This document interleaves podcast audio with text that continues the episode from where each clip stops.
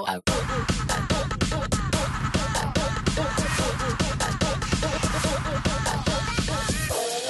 ladies, now let's get information. I slay. Okay, ladies, now let's get information. You know you that bitch when you cause all this conversation. Hey, hey, welcome to the Always say Team Podcast. It's. Vanessa here, and you know we're having courageous conversations about love, sex, and everything in between. Today on the podcast, we have an awesome guest, Brittany Mitchell. And Brittany is the founder and lead educator of the Intimacy Firm. And today we're talking about sex in the Black Church. Hey, Brittany. Hi, hello everyone. How's it going? Everything is going well on this end. Busy, busy, busy, but that's a good thing, I suppose. Well, you and I connected on Instagram, and I had posted about like thoughts and suggestions for shows, and you had reached out about potentially talking about sex in the church. And I thought it was amazing because, as a person who grew up Catholic, and I, I really believe that that path is what led me to the work that I'm doing right now, and even today I still go to church and I know some folks are like, How are you a sex educator? How do you believe in all this stuff and you go to church? What's up with that? So when you said that topic, I was like, Yes. So I appreciate you being on and taking the time to be on with us. I'm so grateful to for this opportunity. Thank you for having me. Not a problem. So, can you tell us a little bit a little bit about yourself? Who are you? How did you get started or interested in your work? Okay, so as you said, my name is Brittany Mitchell. Um, it's actually Brodus Smith Mitchell. I'm keeping all of my names. Hey, Both my I mom, my dad, and my husband. okay. I'm keeping not mad at you. yes. um, I've been married. I've been married for seven years. I have two wonderful boys. Um, I got started at my bachelor's in psychology, and then I got my master's in social work. And I was like, I want to get in the inner city, help the people. One year, maybe not even one year, like nine months before I finished Mhm. my master's, um, I took my this um, social work and relationships course at Temple, and I was like, oh yeah, I want to do couples work. Oh. And I started talking to my professor, and I was like, "Oh, I want to do sex therapy. Yeah, this is it." And then it just began to like, just went from there, and then it went from the intimacy firm started out as Mitchell Intimacy Consultant, Mhm. and it just like, like God, I've I've really been praying, like, okay, I can't shake this. Like, what is this? Right. and I just recognized that, you know, I really believe that God has, call, has called me to do couples work and really reshape the idea and the conversation of sex in, you know, in the Black church. So I did some research and I found Widener University's program, Mhm. and I was too far along in my master's program at Temple to stop. Yeah. So I fin yeah, so I finished uh, uh, that master's, and then I uh, got accepted to Widener. I actually originally applied for their PhD program in What? human sexuality, but that program that year, it was like so many applicants, so they uh, they had to split the class. Some people they put in a PhD track immediately, some they put in the MED. Mhm. And you know, I I know that God does everything for a reason. So I was in the MED track, and then I was going to transfer over. But then I decided, okay, I have my formal sexuality training. I need to. We're doing this work in the church. I need theology training too. So in January, I, I'll actually be starting seminary for their Doctor of Ministry program Okay. at Biblical Theological Seminary. Okay. What? Well, hello, hello, uh, hello, degrees, hello, books. I see you. Right. right. Wow. Hello, tuition. Okay, right. Hello, aggregate limit. right. I see you you though. know- You are out here. Yes, but he says do it, so I'm going to go ahead and follow what he wants me to do. I know he'll make a way. Um, but this, I'm really like, I love, love, love this work. Like I've always had a heart for people, and now as a, so- a child welfare social worker, you know, I love the babies. You want to keep them safe and all that, but nothing really just like gets me. Is my jam like Right. like sex and sexuality? It really is amazing work. Wow. So I'm really honored to to even be in this space. Oh, Really. that's amazing. So how how did you like reconcile or how are you reconciling um, the two um, church and sex and putting those together especially in the black church it's you know what that is really honestly one of my i like to say one of my greatest struggles like really kind of mm. finding finding my place if you will right because and in the sexuality world uh, being a, uh, being a Christian, being one who um, who ascribes to maybe your more mainstream interpretations mm-hmm. of scripture and those kind of things, I in the sexuality world, I guess I would be considered, and I've been called vanilla. Mm. I, you know, I'm using air quotes. Mm. I've be called vanilla. Then in the church, it's like, oh child, look at this this thing over here. Mm. You know, all of those. I'm I'm everything but vanilla. I'm mm-hmm. I'm a freak. I'm a a harlot. I'm a whoremonger. All of these things, and I'm trying to desecrate the name of Jesus by coming with discussing these topics. So it's like I'm in the middle, like I know what the tenets of sexuality is and being sex positive mm-hmm. and all those things.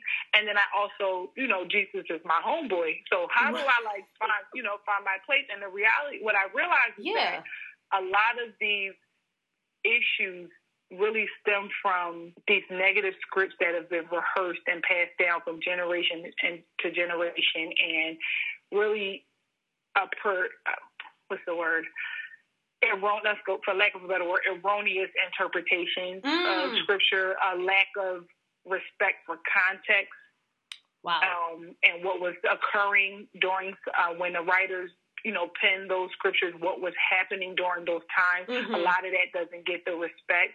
And then we pull from it what we want to pull from it because we like to get upset with the things that we don't struggle with. So I can I can turn my nose up at the things that I don't have the issue with, mm. and then and then I have a little bit more grace for the things that I do struggle with. So that's I, what I found is that, like I said, I believe that God has called me to this work, and He's going to create the lane that is necessary. And I'm not. I mean, we're called to be witnesses, but in this work, I'm not worried about saving souls at this point. I'm worried about saving lives. Okay. And lack of sex education mm-hmm. in the in the black community is is killing us. Mm. So that's what I'm focused on. Jesus can take care of their souls. I gotta. My job is to save their lives. that is, I love how you put that, and I love in your bio. Um, I love how you said that Brittany aims to use evidence based practices filter, filtered through the Word of God to empower individuals to discover, navigate, and embrace their sexual selves without compromising their beliefs. So, I guess in your upbringing, um, how did you how did you settle on that? Did you did you not receive those messages too? Did you grow up in the church? How did you kind of settle upon this really being, um, you know, your line of work? So um, I, I kind of and kind of didn't grow up in the church. Mm. Like I mm. got saved when I was twelve. When I was twelve years old, mm-hmm. um, my mom was dating this deacon, and we went to church, and we got saved. And I was like, oh, okay. And like Jesus wasn't something that you really had to sell me on. Like you know, like growing up was pretty tough. So like the, the, you're giving me somebody who loves me no matter what, and right. want to talk to me and spend time with me. Mm-hmm. Oh yeah, give me. So where do I sign up? So it was like you didn't really have to sell me on him. So then even when my family stopped going to church, I at 13 and 14, I was still walking the neighborhood, like finding the open churches. And I went to a boarding school actually from sixth through 12th grade. Wow. And I was so you know we did we had sex education class. Miss Jones, um, shout out to her, rest in peace. she yes. was like so wonderful, like this short little round uh, Caucasian lady mm-hmm. with like 30 inner city, mostly from Philadelphia, black girls, and she was just like, I'm going to have to put this book to the left because you're not you're not going to hear me with with these words say this. So she gave it to us real. She gave it to us raw, and I was like, okay, I appreciate that. And that was the only information that I got regarding sex. We didn't talk about sex at home. Um, there wasn't a lot of you know sexual messages or lessons at the churches that I did go to. And like I said, I thought that because of my heart for people, I was supposed to be doing social work. Mm-hmm. And then once, after that one class at Temple, I was like, okay, no, it's couples work. And then more so than couples work, it's, it's sex therapy. So it was just one of those things that just dropped in my lap. And I was like, oh, that would be cute. And then it was one of the things like you just you know those things you just can't shake and like okay I hear you I'll do it like right like, like that yeah definitely definitely so what topics do you think the church should be addressing head on I know for me as a Catholic I I, I think I'm kind of at this point in my life I'm kind of having I'm having a lot of different feelings I mean I feel like um, mm-hmm in being Catholic, there's a lot of stuff that comes with that. Like, I believe in things that the Catholic Church does not believe in. Like, and when I go to some churches, depending on, you know, what time I wake up and like how close the church is, whatever, I'll, mm. you know, we have like my husband and I have code word. He's like, So you going to abortion church this weekend? And I'm like, No, but like, I'm just. And, and what he means by that is there's a church there's there's a church down the street from us that like if I don't wake up early enough, it's like they have like the 11 11:30 mass and literally it's like it doesn't matter what we it doesn't matter if it's Christmas, Thanksgiving, New Year's, the priest is going to be in the front like, oh, so how many of y'all going to get on the bus ride for to go uh, protest the abortion clinic? And I'm sitting there like, really? Wow. Like, wow. so it's like there's right. that there's that which I'm like conflicted with because it's like that goes against for me personally just staunch beliefs that I have. Um, but I want to be Absolutely. in this. I want to be in the space to be amongst other people. I find solace and peacefulness when I do go to church. And I, you know, you're running around during the week, and sometimes it's just like you sit there and it's peaceful, mm-hmm. and mm-hmm. you know, mm-hmm. no one's interrupting you, and you put your phone away, and you know, it's so it's like I want to be in that space, but then it's like sometimes the politics of it all around like birth control and, and you know, like how we feel about divorced people and it's just so many things. And so i i think about my upbringing. I think about i've i've gone to catholic school my whole life. And i think for me the topics that i think that the catholic church wasn't you know uh, talking about or battling head on was y'all want to be just focused on abortion, but we don't want to focus on like why. We don't want to focus on contraception. We don't want to focus on education. We don't want to frame abstinence in the way that's that's empowering. Yeah. We want to frame abstinence in the way as I'm better than you, and if you're abstinent, you're better. And if you think these thoughts, then mm, I'm sorry for you. You really need to pray on that. And so it's just it's for me it's been this whole kind of cycle back and forth and then i know for me being a catholic we have scandals in the church with you know mm-hmm. priests um, being pedophiles and it's like y'all ain't gonna address that but you want to be in people's face about all of these other things that aren't really that you know that Absolutely. aren't really exactly so what topics i guess is as far as your perspective and and you know the the the sect or religious sect that you follow what topics do you think the church isn't isn't um addressing? And you know what's interesting? First of all you was preaching just there go on girl. I had thoughts. I had so many thoughts. Yeah you was going. I was i was have my hand in the air like yes yes.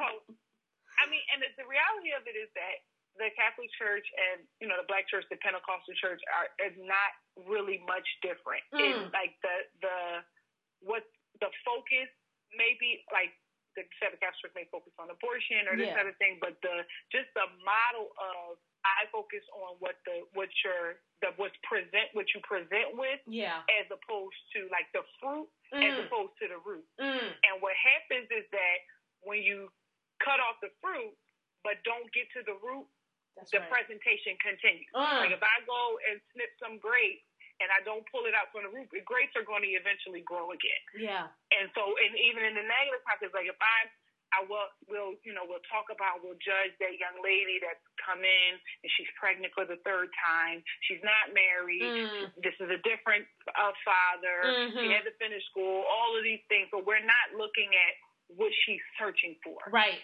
Why does she continually find herself in this situation? And even if she's not searching for anything, why does she?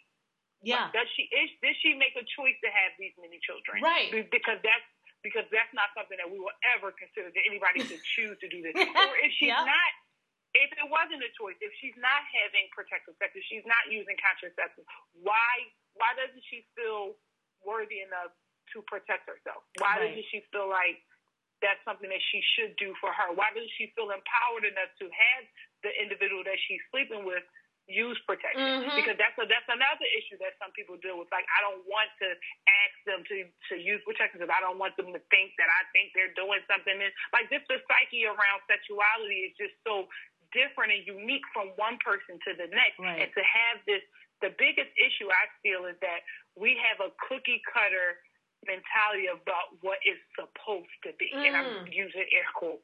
Mm. And we try to fit everybody in that cookie cutter, and then those that spill out the sides or don't quite fill it up all the way is what we have, you know, what we have a problem with. And you said it, you said it correctly. Like we don't, we're not looking at the why. We're only looking at the what. Right. And we, we like to ask the question like, what is wrong with you, as opposed to what happened to you. Like little girl that you don't want to wear you are upset that they're wearing pants, but did you ever consider why they don't want to wear a skirt? And not to catastrophize everything, like it could just be a personal preference. Right. We get we're we're so focused on just the presentation that we're not really looking, we're not caring enough to look behind right. what is actually going on. So, and there's a, so many topics that, like topics such as like homosexuality, it's mm. a, it's absolutely addressed in the church, but the way it is mishandled is just so. Ooh. It's just so painful. Like it's honestly painful at this point because the thing is that if you believe homosexuality is a sin, if you believe that the scriptures are clear on that, so be it. But to stand on from a pulpit in a position, anybody in a pulpit is in a position of power. Now, although the black church has lost some of its strength with mm. regard to uh, being a movement. Like we moved away from it being a movement, mm. now it's just an institution. Yeah. However, there are some people who really connect to the church and look to the church for guidance and what should happen, what shouldn't happen. So if you're in that position of power and you stand in the pulpit, um, spewing these derogatory uh, words and um, slurs and that kind of thing, it's terrible because whether you believe it's a sin or not, God still calls us to do with one another in love. Okay. And there's nothing loving about the things that you are saying. Mm. Mm. And so, so when we call, when we use those, I don't even have to say it, all any the slur that you could think about to yeah. speak about a homosexual right. male. That's a problem. When we say words like whore or slut, we talk about or um, women who who aren't who aren't married and have multiple children or or who dress provocatively. You look at a woman who coming in um, in a, that something that's deemed inappropriate dress, but did you consider that maybe she doesn't have anything else to wear? Right. And we can't focus on that. And so now we turn. We are the like sometimes we are the only Christ that some people look at. Mm. And so we have to be mindful of that. But then the thing is, there's times, and that's just out in the world. But there's times when people go right in the church where Christ is supposed to be, and people are as is like it seems like you're no further, you're, you can't be further away from Christ than in the church of today. And it's really unfortunate because we're called as missionaries. It doesn't just mean missionaries in Haiti and all those places. Right here, where we are, right with your neighbor, right in whatever context that you were to be the hands and feet of Jesus. And the way that we deal with different sexual issues, I don't believe that Jesus is pleased with any of it. I really, I really, really don't. Okay. It's not even a matter. We don't even have to talk about what you find, what you believe to be a sin. Right. It's just the way that you, the way that you encounter, the way that you deal with these individuals, these individuals who are hurting, these individuals who have so much more to them than their sexual self. Mm. They identify as homosexual. Fine. But what about the poverty that they're dealing with? What about the abuse that they're dealing with? What about the insecurity that they're dealing with? Mm. What about any number of other things that we get so caught up on that aspect of life that we want to shoot people away? Then at the same time, we don't pour enough into that aspect of people's lives, which lead people, like I said, out here making dangerous decisions, mm-hmm. uneducated decisions, right. getting because the thing is you're going to get the sexual information from somewhere because our world and our society is becoming more and more sexualized as the day. I mean, when I was growing up, it was eight, nine o'clock before anything remotely. yeah. now KY Jelly is mixed in with the Saturday morning cartoon. It's so true. So these, so these, we're getting the messages.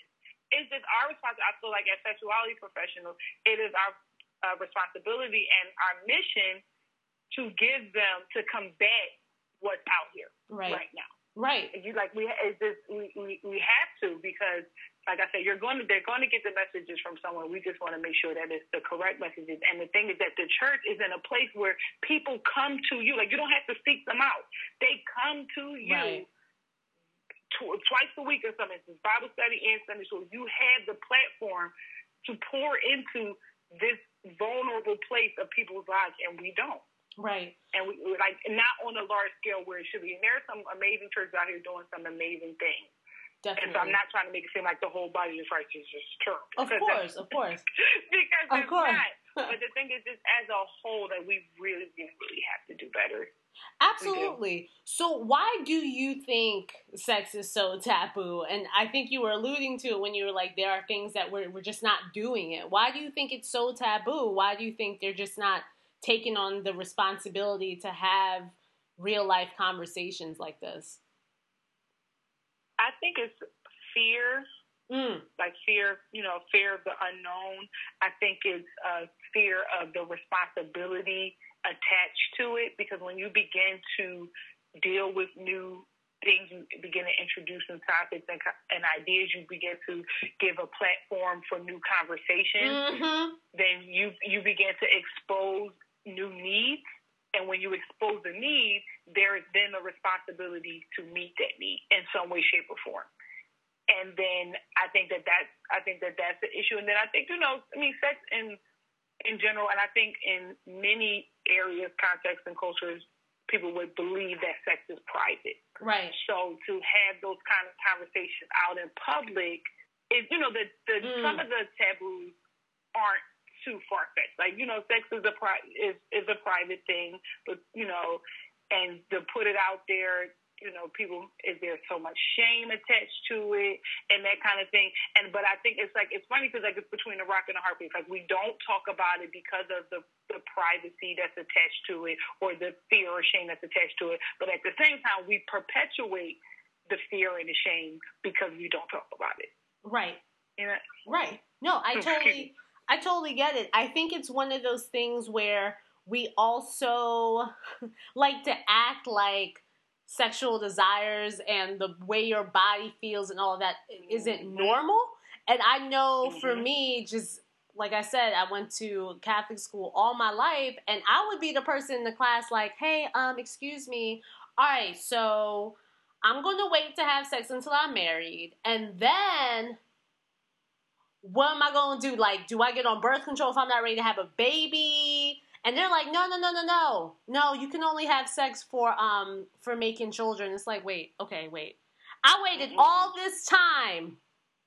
right, right. We don't we don't teach it right because the thing is that I um one of our our workshops, um, Sex and Salvation, we teach about the three um three of the reasons God intended sex for: procreation, Mhm. which is clear, a partnership, partnership, yes. with of connecting and coming together as one, and and pleasure, like just flat out, this feels good, so I'm going to do it. Pleasure, and no, and a Oh. lot of people. I'm coming to your I, church. like I am a hundred percent, no doubt about it, for sure that God intended sex to be pleasurable. yeah, why would it I- feel so good? I mean, and like honestly, like so much so, like I have, I have a workout called "If God Created My Clitoris, then why shouldn't it feel good?" Because the clitoris cre- is the only purpose for the clitoris yep, is pleasure. That's It- right. It literally does nothing else. that's right. Like it's it's literally a beautiful wishbone shape. Because I was gonna say ball, but then you know everybody thinks it's just that little piece, and that's Yes, that the is true. That's true. Right. The beautiful wishbone shape of nerve endings and just razzmatazz of joy and goodness, which God, in all of his infinite wisdom and he does nothing by mistake or just by happenstance, and all his intentionality say, mm-hmm. "Yep, I'm gonna put that right there," and I wanted to feel good. And the thing is that we are no closer to him than when we are in that intimate space, and then and then add the orgasm on top of it. Like like seriously, like it's, it's a gift. It is wonderful, and we don't. And that's we teach it as sex is bad. Don't do it. Right. And then when you get married, do it. As opposed to if you if you believe in fornication being a sin, then sex is beautiful. Sex is wonderful. You just need to wait until the right time. Right. And then once you get there, just go, go all out. We don't teach like we teach it like that's a, it's, it's so so covered in and and murky and dark and terrible all the way up until all the way up until Friday night. Saturday morning you get married. That Saturday night you're supposed to be swinging from the chandelier. So not only is that mentally confusing, like where do I place my value system now because of the way it's been taught, right. but then just as basic skill set level, like you can't have me walking all the way up until Friday, and then I'm supposed to be an Olympic sprinter Saturday night. like that just doesn't even make sense and I'm not and I'm not suggesting you know to have sex before marriage or any of that. Yeah. I'm just saying there needs to be conversations. Like you can't exp- you have to we need to be exposed to and not assume that everybody is just these big ball of horn this big hornball where oh no let me and that's what it is like oh no let me keep it from you because I don't want you to sing mm. and I, I want to keep you I want to keep you in the dark because if I show you if I give you a little bit you going it's going to be over for you. But then that's not the reality. We don't teach like we don't. That's a, a whole nother conversation. Right. But singleness is another thing that we don't teach. We teach singleness as if you haven't arrived. Yes, speak like, on it. Like. Like you ain't there yet. Like you close, boo. Or if you're still single, it's oh, it has to be because you done did something wrong. And it's like, why? You better learn how to cook. You better learn how to clean and get you a man find you a man. Mm. Girl, you need a man. Oh, like it's just so frustrating. Yeah. Like, we need like we don't like it's so many other things going on in life than conditioning women to be wives. Definitely. Now don't get me wrong, I love being a wife. Right. Love everything about it. Love my husband. Mm-hmm. I love all of I love all of it. These kids I'm still on the fence about. But no, I love my babies. I under, I love all of it, but I also know that I got married when I was 22, mm-hmm. and my husband was 32. Mm. And as I look back on it, I'm like, where were my mentors? I was 22 years old. Right. I ain't learned nothing, ain't been nowhere, ain't did nothing. And then I got married and had to raise these babies and had to learn on the way. So that was quite yeah. a learning curve. Definitely. You know what I mean? Right. And if I feel like if we had those, like we have mentorship to a degree in the church, but like we need to have those real life conversations about developing a savings account, like right before you before you get into and learn money management skills on your own. Develop your value system with regard to that, so that when you get into a marriage, you have something to say, something to to contribute to the conversation. Definitely. But I just feel like we teach women like get yourself together, be perfect, so that you can become worthy enough to be married. That's right.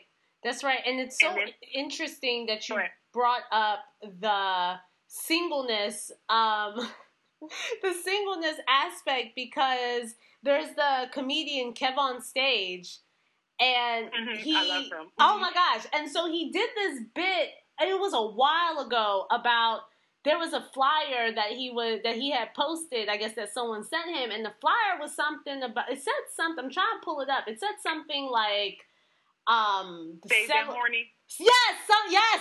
Yeah. And I think everybody, yes, like I think he I think he I think he made some really good points because he's like, okay, I'm watching porn, I have these ideas, I have these feelings, but you telling me to wait. But you tell me to pray on it. Well, I prayed on it, it's not working. Well, you told me to do this and it's not working. And I just thought he made some really valid points. Absolutely, because and he it, he he absolutely made some valid points. I I saw that as well, and it you would be amazed how many people screenshotted yeah. that that flyer and sent to me like, "Oh, Brit, you see this?" And I'm like, "Yeah, I see it," and I love it. Go on, girl, do your thing because the, the, that's the thing. Like we want to remove our humanity. Mm. Like some of these things are.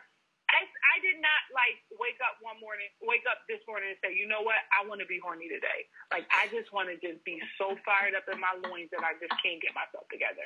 That's not a decision that I made. Right. It's just it's a natural biological process. Right. We have hormones and you know menstrual cycles and Right. You got you, you got blood. all You got eyes. right. And listen, it's it's it's it's getting fall. These men putting on these trench coats. These beards is growing out, and I'm like, Lord, yes. Right. And, right. And the thing is that if you and this is so funny because you teach like you as in the church, you, Yeah. you teach me that God is concerned about me. That every hair on my head is numbered. Right. which means that he is that he is paying attention to everything that there is to pay attention to about me. So does Right. that not include my sexuality? Does that not include my sexual needs, my sexual desires? When I'm calling on him to bring me through, am I not able to call on him for that aspect of my life? Am I not able to say, uh, God, I want a husband who works. I want a husband who loves kids. I want a husband who's nine inches. Now, Right. I, now I said that. I said that one day at church in the pulpit. Child, that was right. right. Grab your torch and pitchfork. What I'm saying is that we God is concerned about us. And in all of our needs and wants. And he said we should have life and have it more abundantly. And that includes our sexual needs and desires. And we don't we don't we don't teach that enough. We don't talk about that enough. Like I said, we erase we try to erase our humanity and make us feel like God created us sexual beings. He created us it's not good for man to be alone. He created us to to live in community. So when you have sexual beings in community with natural biological processes and this wonderful little wishbone shaped thing that does nothing else but get you riled up, you're going to have horniness is going to be a thing. right. So how irresponsible is it of us as a, a protector of souls and lives and all these other things to not address that aspect of our of a person's life? Right. Right. And I and the millennial the thing is that the millennials, this here generation, is to bust the doors of the church wide open Okay. because they're not for they're not for oh oh child just pray about it. They're not for it. they're not for it. They're not hearing it, and we need to develop a hermeneutic or a language of a, a way of bringing forth the Bible and the script in a way that speaks to the needs, wants of this generation. We we just have to. We absolutely have to because the thing is, they're not. Millenn- I'm, I'm not saying they're like I'm not 29. No, it's fine. We are not. We. I'm on they're not. Some of kids. we. we are not stand, right. We are not standing for it. We really aren't. And the Yeah. thing is, it would behoove the church to speak to that to that need because we are mobilized and ready to hit the streets, hit the ground running on all, all great deal matters about um, social issues. That's Forty right. and his nonsense like Mhm. all like all like all of that. We're ready and mobilized to do it. So the church will it will behoove the church to equip us with what is necessary to be able to carry that to be able to carry that out. Definitely. So, in order to get that going, in order to make that change, in order to start having the church to in sort in order to have the church um to get them to start having these courageous conversations, to get them to start having these honest uh, conversations, what do you think needs to change? What do you think the church needs to do? The first thing the church needs to do. I mean, I want to say this in a nice way because the first thing that came to my mind, I feel like it's not. My pastor gonna be like, "What?" so I'm not, not gonna say that. We It's a the- safe um, space. It's a safe space. the- right. Well, it, I mean, the church needs to get over itself. mm, honestly. Period. Like we like first of all, and to recognize that the church is not the building is not those four walls. The church is a body of believers, and we need to recognize that we are called to continue the work that Jesus did here. And the most the most important of all of that work is love. Mm. Jesus ate with tax collectors, whoremongers, the poor, lepers, all that. He was all in the mix with all of it. So all of these people that the church have deemed, using air quotes, as unworthy or inappropriate and all that, those are the ones that you need to we need to be reaching out to and having a heart for them and talking to them, praying with them, being there for them and and coming from a place of not knowing. Don't come in like you're an expert in a situation that you've never dealt with. Let me speak my piece. Let me say what my plight is. Let me say what my need is, and then meet me where I am. Don't withhold the good news until you feel like I've become worthy of it. Mm. Absolutely, absolutely. What church? What church? Uh, what church you starting? So when, when you starting this church, so we can all come? Oh, and the thing is that we're actually a part of a church plant now called Life Church. Called Life Church, Mhm. and that the pastor there, he's so he's like his mind is just so different. His mind and his heart for God's people is just so empowering. Like the way he looks at what church is and how we and what what it means to be missional, what it means to be the hands and feet of Jesus out in the world. It's just, I feel so empowered to do the work that I do. Like I don't feel shamed. I feel like I can ask those tough questions, and that's another thing that I feel like the church could do is create that space where we can come and ask those questions, where we can come and say, I'm struggling in this area. Like that state, like you just said, like that safe space. Because the, the church is supposed to is a sanctuary. So I need to be able to have that and we need on a larger scale to be able to have that space to say, This is what I'm going through. This is what I'm confused about. Hey, this thought pops into my mind like like what's happening? Like, can I masturbate to hold hold myself over till I get married? Like, is that a thing? Like Right. those kind of questions, because those questions are on the mind of all of everybody. And the thing is that if I can't ask it in the church, the place where I find solace and all of those things, then I'm gonna go Google it somewhere or talk to one of my friends, and they're like, "Girl, how else you supposed to get through?" And then now I'm compromising my beliefs because I can't go to the the place that's supposed to be my beacon of light because I'm going to be judged. Definitely, definitely. Yeah. It's it's hard out here. It's uh, a trap. it is. It is, especially when you and you want to. I don't. I really believe that people want to do well. I don't. Right. I just don't believe that there's overall. Like I believe that there's overall good intentions from you know people with regard to wanting to do the right thing, but Right. just either struggling or unsure. Don't don't know where to start. Don't know where to turn. Like I just definitely struggling. I just feel like, Lord, are you sure? Some days I'm like, is this the work? Like I could do like this whole child welfare thing. Like we could work that out for some time. right. And he's like, nope. He's like, nope.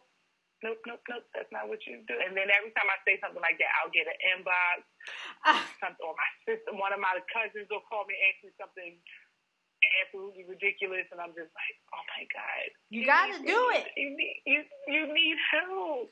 Who told you that? Where did you get that from? it's out here. It's out here, and I mean, It is. I think you're reaching a special niche that it takes a certain personality and credibility to be able to to be in the, these spaces that so traditionally have been trying to shy away from these conversations and bringing it in such an authentic way.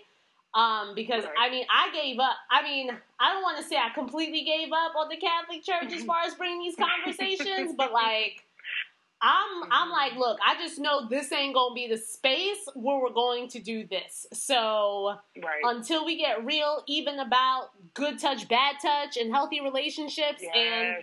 things that aren't necessarily like put the penis in the And V, consent. like Listen, yes. Consent and Right. all of that. Yes. right, yes, like yes. we're going to continue to struggle. So, I mean, I I am really appreciative to know that there's work um, getting done out there, and that we're going to start having these conversations that are going to be that are going to be needed. And if we don't, and like you're saying, we need the church to get over itself because it's like, okay, if you don't want to get over yourself, well, guess what? Nobody's coming here. Nobody's going right. to want to be in this space, and you're going you're going like you're just not you're not going to last through the next generation basically like if you want right. to keep coming through and just thinking yes.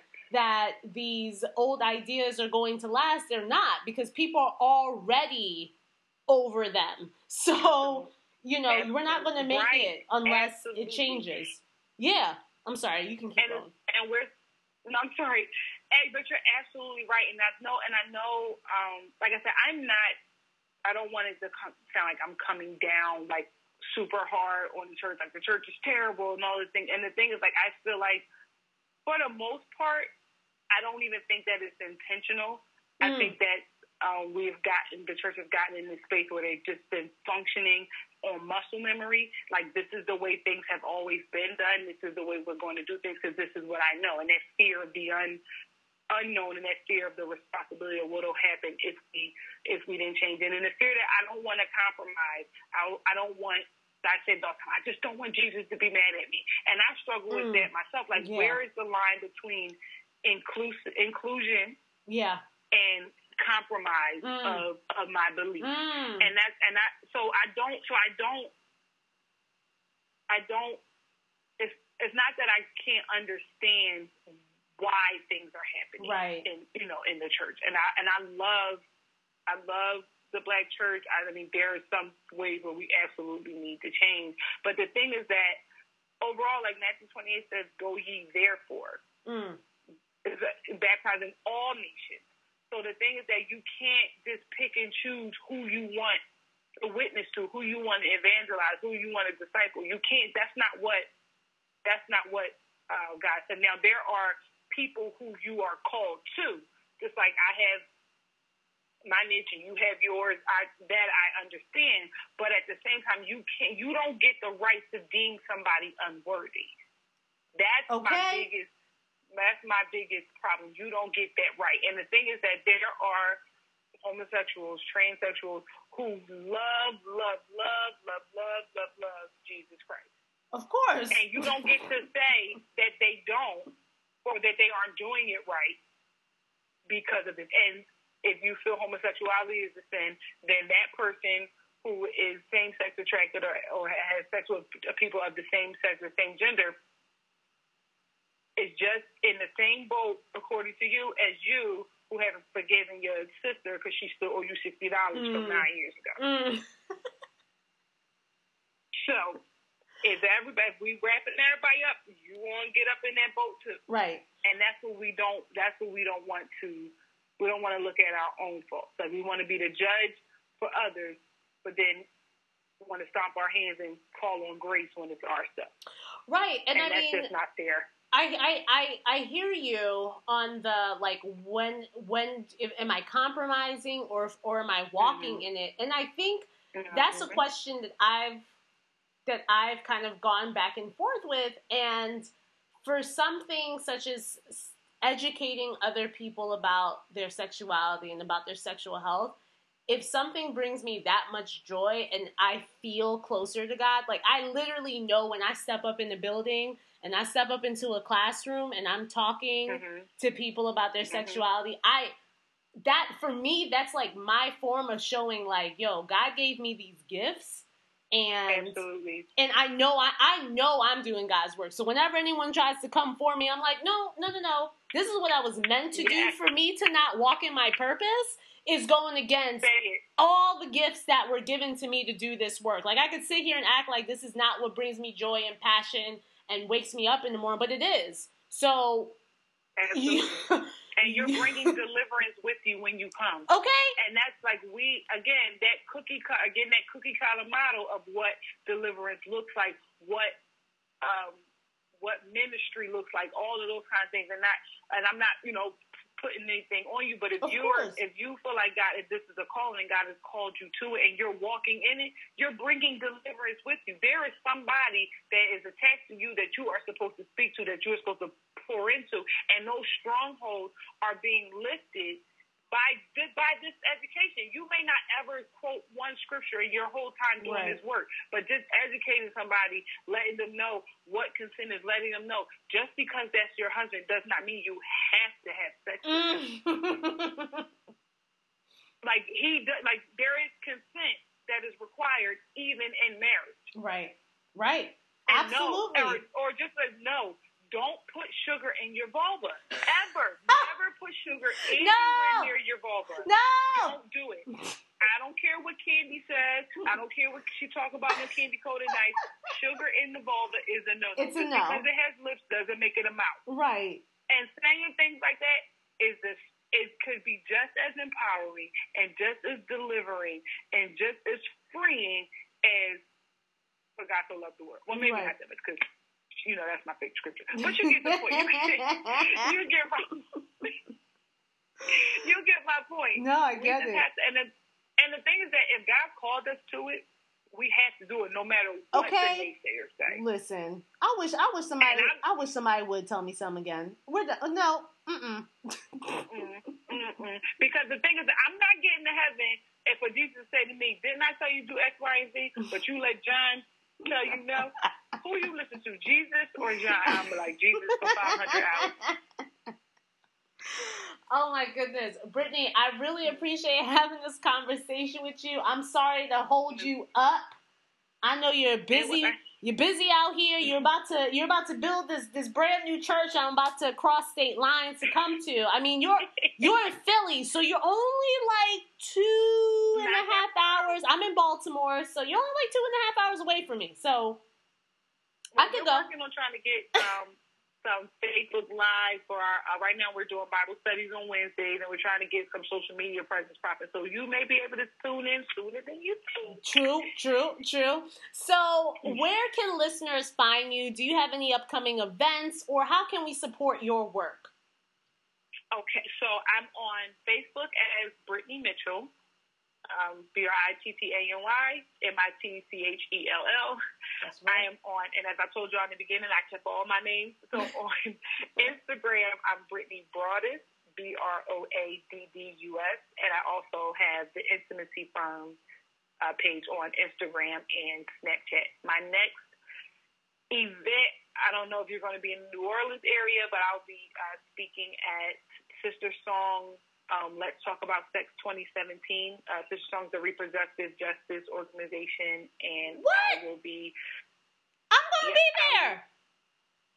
You gonna be there? I'm gonna be right there, girl. I'm gonna see you in New Orleans then. Hey. October, October fifth, I sure will be there, and then we're doing our um our conference, if um our workshop, excuse me, uh, if God created my clitoris, reviewing the pleasure principles and sex positivity. Lord, I yes, okay.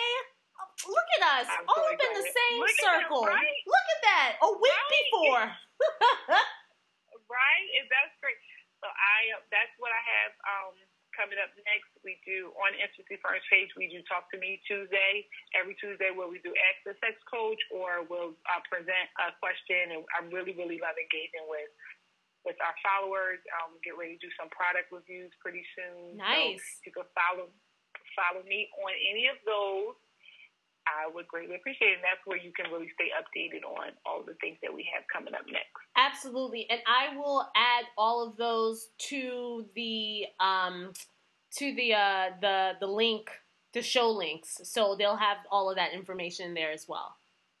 Cool. So the last question I have for you is how do you build your Vagesteem? So Vagesteem was a concept that I came up with um, in 2014, and basically I define Vagesteem as the concept um, by which one builds the confidence of and in their vulva and vagina. And I believe that this confidence leads to a healthy and satisfying sex life. So, how do you build your Vagesteem? I build my Vagesteem by number one, taking care of my vulva. Okay. Doing, like, not putting sugar in her. Yes. Mhm. Taking care of her, keeping her clean. I think I build my Vagesteem by making her available when I want and not available when I do not want. And that includes when I want some of my own time. Okay. She's available to me as she's available to me Okay. as well. And I build my most importantly, I build my Vagesteem by owning everything that comes with her. I feel like the vulva is just this mysterious thing from the fact even calling it a vulva Mm. is new to some people. What the clitoris is, all that, by just being knowledgeable about everything that she comes with, the ins and outs, and accepting her for who she is, including the the uh, the struggles to orgasm and all of those things. Just accepting her as she is, and then she's wonderful just as she is. She doesn't need to be fixed, tweaked. She's not broken in any way, shape, or form. She is who she is. Miss Kitty is who I call her. And me and Miss Kitty, we Yes. tight. me and Miss Kitty, we tight. oh my god, I love it. Thank you for sharing that tip with us. Um, no, I really appreciate you taking the time out to be with us. Thank you for sharing all your great insights. I can't wait to see you out here um Yes. just doing it because we need your voice so much. So it's it was an honor and a pleasure speaking with you. Thank you so much. I appreciate it so much. I I look forward to uh, pop, uh, excuse me, possibly working with you again in the future. This was absolutely amazing. Your podcast is an amazing platform to be able to get these conversations out there for those who want to hear it because the need is definitely there. Thank you. Because as a teenager, I wish somebody would have kept it real with the boy. I raised my hand like, yeah, what do I do? I want to have the sex. This, I really did this in church. In a, uh, it was like a teen conference. I was like, what do you do when you want to have the sex? They was like, well, you just pray about it. Okay, yeah, did that, prayed about it, still want to have the sex. Well, then you got to take a show, a cold shower. Okay, yeah, now I'm just cold. S- still want to have the sex. We'll pray again about it. I prayed. Took the cold shower. What else? Read the Bible. I'm going to read Song of Solomon. But does that help me? Those are the only three answers we're really allowed to give. Pray about it, take a cold shower, read the Bible. The more you spend time with God, the less you think about the sex. Yeah, but I've been looking at xxx.boobsbutt.com backslash fatbutt, fat black butt slash org. Did you pray about that? No, I just went on AOL.com and ruined my mother's computer. Hey y'all, welcome to the Vagesteem Podcast. It's Vanessa here and Paris. And you know, we're having courageous conversations about love, sex, and everything in between. And today we are mansplaining all the shit. I don't know. There's a lot of stuff going on. Yeah, a little. I don't, I don't know. I really don't. I care about the alleged victim, but I really don't care about the Nelly story. Harvey Weinstein is more. Like, Okay, give us the background on Harvey really shortly Okay, because so I I just expected white men to be white menning. Like I don't know. Well, what? to me, it was like I was like, cool. Bill Cosby was just like, "I'm the king of non-consent. I got this. Don't worry." And Harvey Weinstein was like, "Hold my drink." Stop. So who Oh is this? God. Like I know nothing about this He guy. What's going on? Like, um, he's probably the biggest producer in movie history. Mm-hmm. He's made, um, I think, 300 of his movies have been nominated for an Oscar. Oh damn. Every year, his movies like pretty much win a Oscar. Um, whenever you watch a movie before it starts, it'll have Weinstein and company, and it's like the three um, spotlights, like going up. you, you see it every movie, every every like cl- critically acclaimed movie. He is producer behind. It's like he's like he's the kingmaker in Hollywood. Carbs. So who's he trying to buy NBC? he didn't like that's the thing. He doesn't even want NBC because he does his own thing. Like, um, Who's he trying to take over Fox News? but this, this is the funny thing about it. NBC actually killed the story. One of their uh, people had the scoop, and they were just like, nah. And then one, I think, Shut allegedly, like um, Affleck and Matt Damon were like, no, New York Times, don't do the story. Stop. you said who? now what? Matt Damon, Shut up. Ben Affleck. Like, got to add him to the list. I got to add him to the list. So like he's done uh, Mira Sorvino. Um, what been doing over the years is basically just uh, whipping his dick out and like forcing women to like just go ahead and what? well he's a kingmaker. So are you going to do it? Do you want this part or no? Oh, he's actually so, the women he's are like, like Bill Cosby, like not. Bill Cosby at least gave them a scholarship.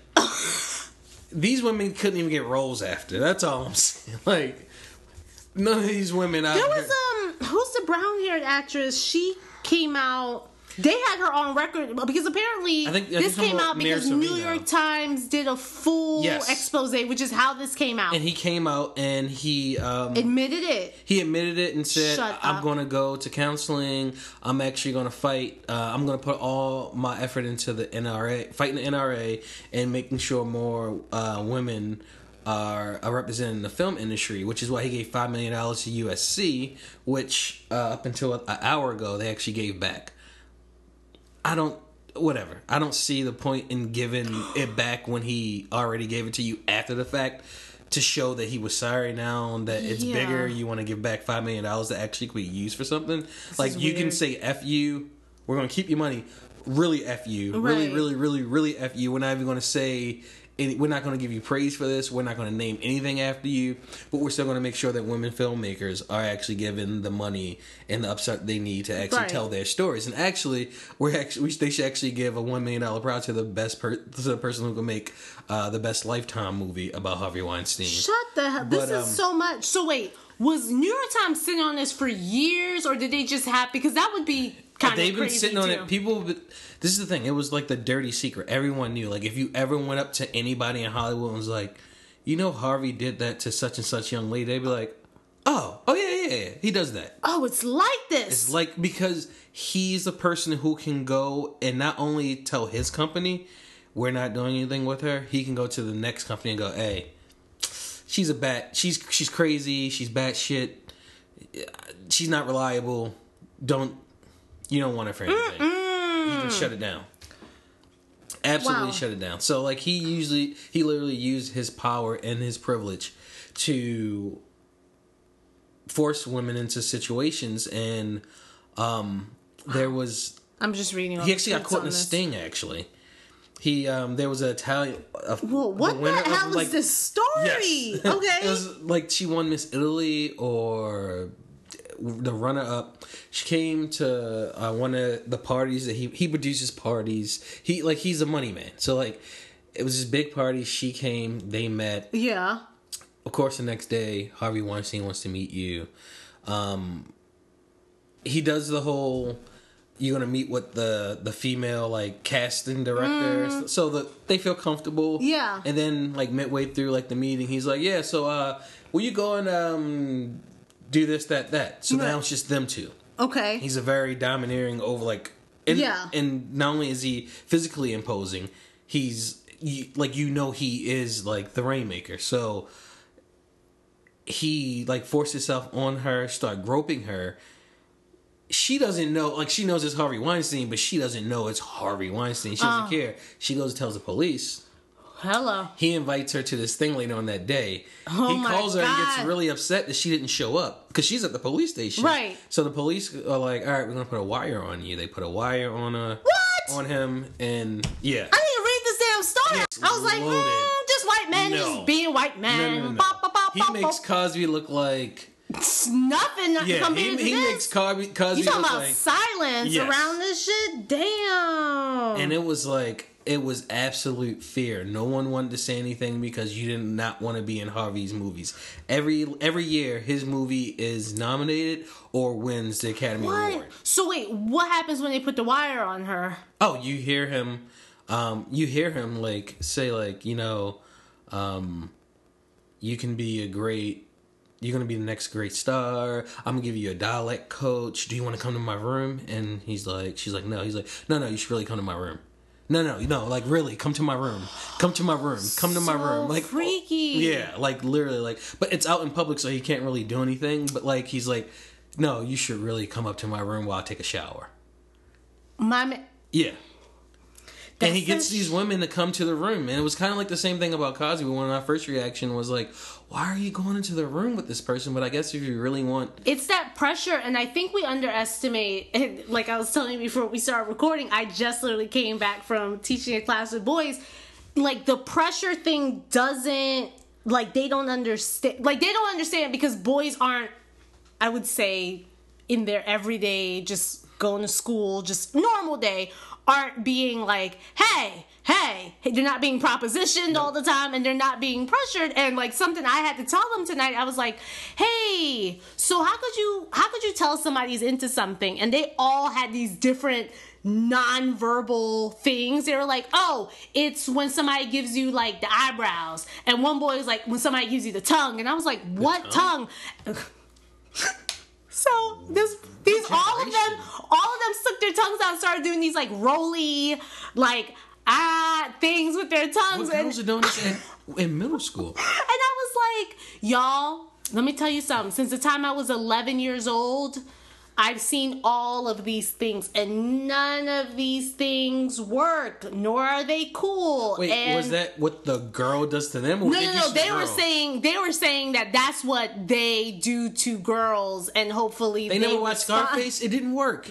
Hopefully they respond to it. And I mean, there's also some of them were like, that's not what I do, but that's what I see, or that's what I see in movies, or like, you know, like the girl looks at the guy and then it's like, it's set. And so I don't think like, like I'm saying, people underestimate like how much pressure can put- overtake yeah. someone because literally there are situations where you say yes to something, but you because you felt like you couldn't say no. So I'm sure Harvey was just like, you should come to my room. And after the 10th try, somebody's like, oh my god you're not gonna leave me alone okay fine let me just get this over with or whatever and you go and it's also just like that intimidation that fear well, what if i don't It was the one story where he literally whipped out his penis. He took her head, made him start, and she goes, "I was telling him no the entire time, and he just." Just didn't like That's, let go of my head, so I just started giving him head, and it was just like, it's that because who knows like, Like, if you're yeah, bold enough and i can imagine going through someone's head if you're bold enough to push my head there are you bold enough to kill me strangle me like i don't know what the hell's happening here anymore like yo harvey yeah, he is. you are I don't know what's going to do to movie industry. That's not important, but uh, no it's not important yeah, the hot movies is probably done. But uh, yo yeah. what the hell I mean, that's a small price to pay. I was just looking at the at just like I googled his name because honestly I saw it and If you literally can just go to these right here, and you'll see that like Yo, it'll say crazy. like cover up, and this person had this story at this time and did nothing. oh man all- yeah, apparently Brad Pitt they, they all knew. Brad Pitt like harassed him Oh, Gwyneth Paltrow right Yeah, Gwyneth Paltrow and Angelina Jolie, I think, are two other people that came out and said yes. Yo, he- what the hell is happening here? Um apparently well, I just saw a tweet from Terry Crews who says this whole thing with Harvey Weinstein is giving me PTSD. Why? Because this kind of thing happened to me. Like I mean, I can't He read did it to Terry Crews. I can't. I can't tell. I, I don't know what's going on. Um, I don't know. I can't see.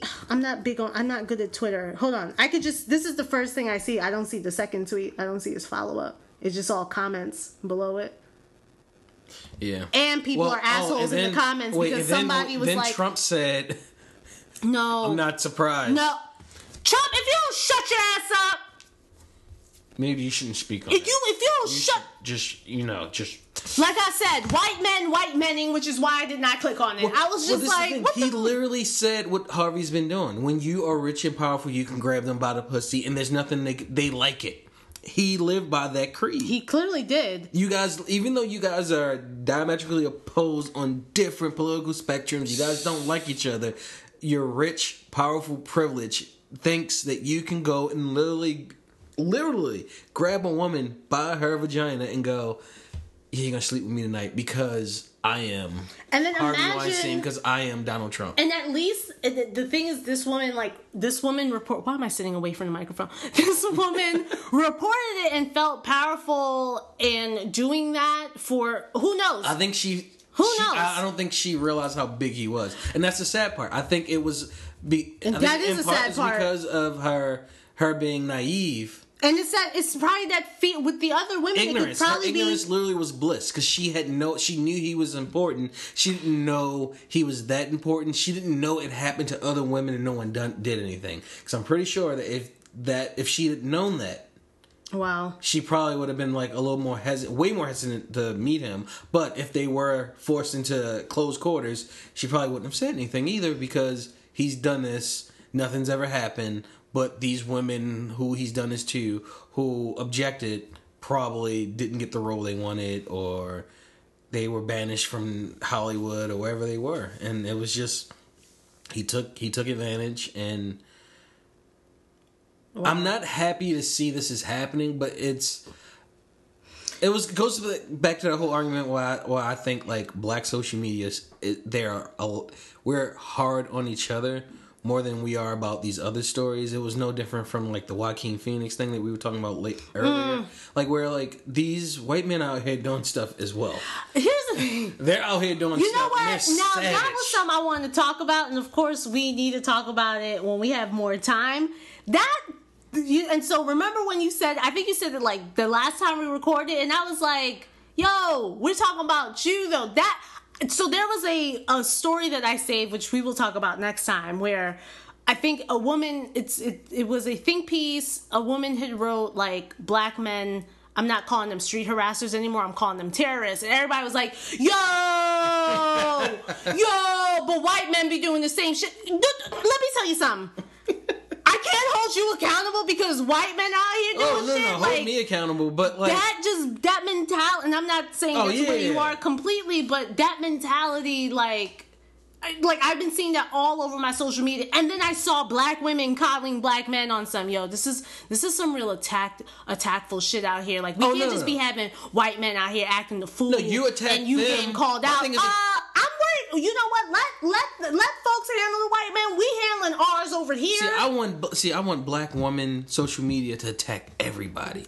Equal opportunity attacker because y'all are way See, we- y'all are ferocious. we y'all ferocious attack- about Dove soap right now. We- when Harvey Weinstein is actually committing actual crime. I'm mad about Harvey. I'm mad about Harvey, but the thing is, is that I hear you, but that doesn't. I don't know. I I.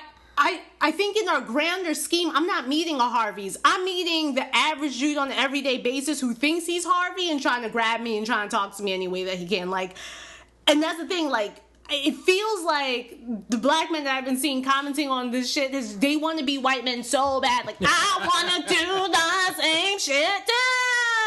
Like, yo, bro, we're, we're talking about you right now. I'm talking about how you're Yeah. a terrorist to my body. I'm talking about how you are like a white man in this way. See, you know what? It's full circle. It becomes full circle. But that's the shit. I'm just like, y'all. Like, I saw two too many comments in that comment section being like, yo, you know what? These two weeks have been really feeling attacked. I've been feeling really attacked right now when Ooh, white men just just Wait, literally how are you feeling attacked? just literally with these Kevin news Hart stories really has nothing to do with you personally. really feeling attacked right now. They trying to put all these black men on blast. No, no, honey. Like we finally trying to speak up for ourselves and get ourselves together and call you out. Like you want you want to be Harvey so bad. You want to be Harvey so bad. We're not supposed to say nothing about it. We supposed to just be like, I never want to be Hmm. Harvey. I want to be Magic. you want to be Magic. Magic. You mean Magic Johnson? He never had to Harvey anybody. Back in the Showtime Heart, if you want to be anybody, be Magic. safe sex Magic. I want to be safe sex Magic Johnson. I don't want to be Harvey. I'm not trying to grab it. I'm trying to have it being thrown at me, and I have to And be like, you're "Stop! Excuse Stop me. it! Excuse me. You Respect yourself." I am not a piece of meat. I want to be Magic. I don't want to be Harvey. You want to be? I've never heard about that. Compa- you know, I'm glad you thought about be that. Magic, one. not Harvey. Anyway, so you had Dove on your on your agenda. yeah, just everybody chill out. I I don't even want to go into. Oh, sorry. Before we get to Dove, it's really this is really uh, like I'm not up on this story, but like like we can discuss it further. Like I Yeah, guarantee you, we will do Like this. this is like literally the tip of the iceberg. There's going to be heads are going to roll. There will be other celebrities. Yeah, it seems Like- like from these Terry Crews tweets. Um, he's saying um, that he was at a Hollywood function and a high level executive came over to me and groped my privates. Jumping back, I said, What are you doing? My wife saw everything. I looked at him like he was crazy. He just grinned like a jerk. I was going to kick his ass right then and there, but I thought twice about how the whole thing would appear. As to- a black man, See, 240 pound black man stops Southside Hollywood honcho would be the headline the next day. Only I probably wouldn't have been able to read it because I would have been in jail. So I think, I mean, he has a lot more tweets about this, but I mean, I think it speaks to, and he talks about like how he empathizes with the um, with the like with the folks that have remained silent because this happens you feel silence like it is this is there's a reason systematic reason why women don't speak up or why abuse like why survivors of abuse don't speak up because systematically there's And no there's wants- going to be something And no one wants them. to believe that. right. No one wants to and then believe- nobody wants to believe you. No one, no one wants to believe that the man who has given so much money to progressive causes and and that that was another thing politicians knew. Like people Yeah, had to have known. oh my gosh Or some, if not the politician, the person that works for the politician in charge of making sure this person is a creep giving me money. He gave money to Barack. He gave money to Hillary. Shut up. He gave this guy was like one one of the first calls for like, hey, uh, if Barack's probably going out to Hollywood, he's going to call Harvey. Harvey's going to get some people together, Yo, and I'm going to raise some money. So this is like, And this then that's the thing, like, than, like this is Harvey, like he's a big shot, but imagine your everyday person, like they're not even navigating the scale of like wealth and power. they don't have a job. Right, like you, li- I'm dealing, I'm dealing with the person who's like street harassing me or whoever sexually that makes it assaulting me. And but then imagine I'm, gotta go. but we still not, sp- and we still not saying anything. And I mean, I feel like there's just very systematic reasons why Yeah. we're not. So we got. We got a lot of work and education to do. I mean, I hope the boys I was teaching tonight they, They didn't. They didn't. we got we got some i got i got like three more classes to do with them on consent because today was literally the tip of the iceberg those those eighth grader these seven eighth grade No boys means no. them seven eighth grade boys were like i don't understand a girl can't rape a boy because she doesn't have a penis and i'm just like no no wait no it's about power and control let's let's talk about power all right dove sorry and we empathize with the survivors Yes. so terrible yeah yeah, I just want people to chill out with Dove. Like, it, like I saw the commercial. Once I saw the commercial, Chill it gave me with Dove. context to the print ad. you said chill out on dove though Chill out on Dove. Like, just like See, my thing is. there's is, so many other things in the world that you can actually grasp and hold on to and go, this is bullshit. That you don't have to like go and look through Vanity Fair and look at the like the first 15 pages of the ads and go, this is what I want to be mad about, and this is why I'm going to boycott this. I mean, here's the thing: we got to take whatever it takes to dismantle. Uh, I'm just saying, this is just like the shame. This is the same thing with Shea Moisture for me. Like, folks are on my Facebook talking about. I mean, I wasn't offended. I wasn't talking to you, boo boo. I never even said like. I'm offended. I said this is what happens when you do not have a diverse workforce. This is what happens when you tokenize us. This is what happens when you hire us and then you don't have us speaking at the table or we feel like we can't speak at the table because if that if I was at the table I would have been like Wait, wait, Yeah, wait, wait, that wait, looks- wait, that wait, doesn't look wait, good. wait, wait, wait, wait, wait, wait. Pause, pause, pause, pause, pause, Flip pause, it. pause, Flip it. pause, pause, pause, pause, Flip pause, it. pause. Girl, Listen, this Flip is the it. concept. Put, put the white girl up top. Nah. and put the black girl What the down hell is bottom. this? First of all, here's the thing. For me, the ad didn't even make sense. No, I got it. It didn't even make So, sense. like it was the- just a like the- bad So, ad. I got it. Like the dingy shirt, you're taking it off, and then the shirt you have on under is white. no, I don't even think that's what they were trying to do. I, they were literally trying to show like Dove is for all different skin tones and hair types. Boop boop. And there was like the transition. No, you see, it was. Oh, it okay. wasn't even so, good. All right, so even oh, you're, no, you're right because good. They actually took the shirts off and they kept getting lighter and li- oh, darker Yeah. and darker, whatever it was. So when you watch a commercial, you're like, It- okay, that's cool. Like, all right, that's, didn't make sense. It's not offensive, but it's just stupid. Whatever, man. Like, so you people gonna buy Dove anyway. Like, you don't have to even have commercials, Dove. Like, we know you're. We there. know it's yeah, so. we know that's you're why there. I'm just saying, like, Like if- actually fix your men's like squeeze soap because it sucks and If it doesn't lather. if I That's was, what you need to do. If I was in the room, because they clearly don't care about. I mean, yes. And then that's the other thing. Folks are like, "Oh, Dove, they're the most, their most diverse board." I'm not. Uh, they're most diverse in their advertising. Listen, listen. All y'all, people buy Dove? all y'all could, all y'all could have done was just had all different types of women in the shower, just mm mm mm mm, Yeah, just like- caressing myself with the soap. I'm coming out the shower, yeah. and then here's the Dove soap that I use, and it's all melty in the shower because that's what Dove Yeah, it does. It dies in the Boom! shower. End of commercial. But no, what y'all wanted to do was this I don't know what shit, and then now we got y'all into trouble. You It looked like the, an old Navy commercial, kind of. but like, you clearly like- have the icon. The, what do you call it? iconography of the the whole like where they where they got the screenshot where it was like the black to white. Yo. There's some things that are triggering to people. That's not okay. And if And I you had you, me as, in the as a white person, they saw it and they were just like, "No, that's cool. Like we have, we have." We're putting we're putting the black lady There you up go. top. There you go. We're putting the black lady up top to show her importance in the ad, And the we're putting the white lady yep. down bottom. The and And then- and white then people the- we know our place, so it doesn't matter if we're top or bottom. But to our black consumers, it means a lot. And then they were just like, no. But somebody was like, but you can't have her almost taking off the shirt and having no white lady with the shirt completely off. I got it. When I first saw it, I was like, damn, that looks dumb as hell. Why would they do that? it's just weird. And then I saw the commercial and I was like, okay, well, it was a horrible print. But like for everybody to go, let's boycott Dove. But then if you're listening and you are boycotting Dove, make sure you boycott Unilever, which makes Dove, and look up all the products. No Talenti, no Ben and Jerry's, no Breyers, no popsicles, Screw you, no. man. it's a lot of stuff you're gonna have if you want to be woke. I these want you to be woke all man. the way because this is a multinational. Cor- this is a conglomerate. Look that up too if you don't know that they own a lot of stuff. They do own a lot And when shit. you look at the stuff that you're gonna have to boycott, you're gonna think twice and be like, you know what?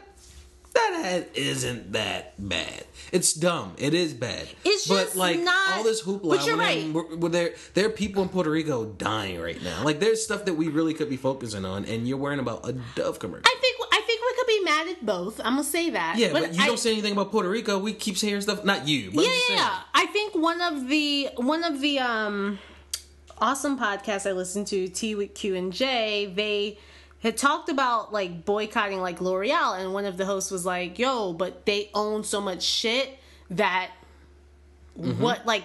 I need to find other ways to either support small businesses because that's the way I do it. Like I don't buy Dove myself. Um but I do go to Shea Man at Lexington Market and buy the soap, or I go to Whole Foods, You have no idea what you're supporting right there, but go for it.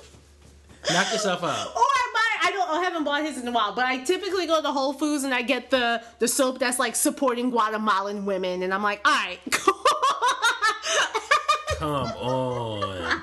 Or you get the Shea Moisture Black Soap. Why don't you get that? I haven't gotten the Shea Moisture Black. Uh, no, you know why? I'm gonna tell you why. You still mad? You see, that's the thing with Shea Moisture, y'all. Diversity. When y'all gonna learn real and inclusive diversity is the name of the game. Somebody's would have told you, "Hey, y'all."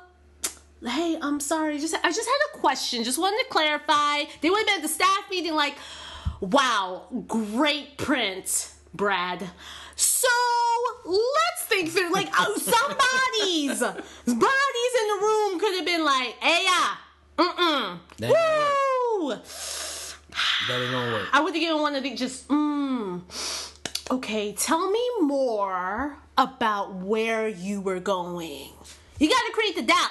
See, there was no one there to do that. Yeah, Everybody was like, sits in "This that room is- and everyone agrees. This is yeah, amazing. This is awesome. Good job. Great. That's what they all do. Oh my gosh. But yeah, I, I don't know. I I feel like you know, if you want to boycott the by all means go for it, but just make sure you um you boycott all Unilever products. And I, I would say if you haven't seen the commercial, watch the actual commercial. Um, it gives some context So. If you're still going to be upset about I mean, it, the then by model all means, spoke like up. go for it. The model spoke up. I mean, I think she. I mean, she was just like, "Yo, like this is being blown out of proportion." Like she gave her piece. I, I they also, don't care. They want blood. I also, People want blood. I, I, I just think that I think that people could do whatever the hell they want with their money. If you want to boycott it, go ahead and boycott it. If not, like it's your money. I can't. And that's the thing with in thinking through the broader lens of things. If like Dove is what you can afford, and you can't be trying to get the, the goat milk soap, by all means, like I'm not going to make those economic decisions for you. Like, boom. However, for me, it wasn't even. Am Yeah, I I, it, I was like, I don't offended? Am I offended or not offended? I think I've accepted that like companies and brands may be racist and don't Or- think about me in their advertising and They're just clueless. That's okay, right. I think they're just. They, I think they're clueless on a lot of. A they're things. not thinking And through how guarantee things look. they so looked at it and went, "The black lady's up top. We're putting her on shine." very surface and level shit. And that was it. That was it. That was it. That was Very simple. Because think about surface it. level shit right if there. you are a white person, you don't have to think about right. You, what we think about. Right. Like as a man, I can put an ad out and some women go, "That's offensive." I'm like, "What are you talking about?" No, This is totally fine. no, that's that's cool. I can I can speak in front of a group of women and say something that could be completely offensive. I'm like, wait, what did I say? Because I'm not looking at it through their lens. That's Right. and that's and that's half of the battle right there.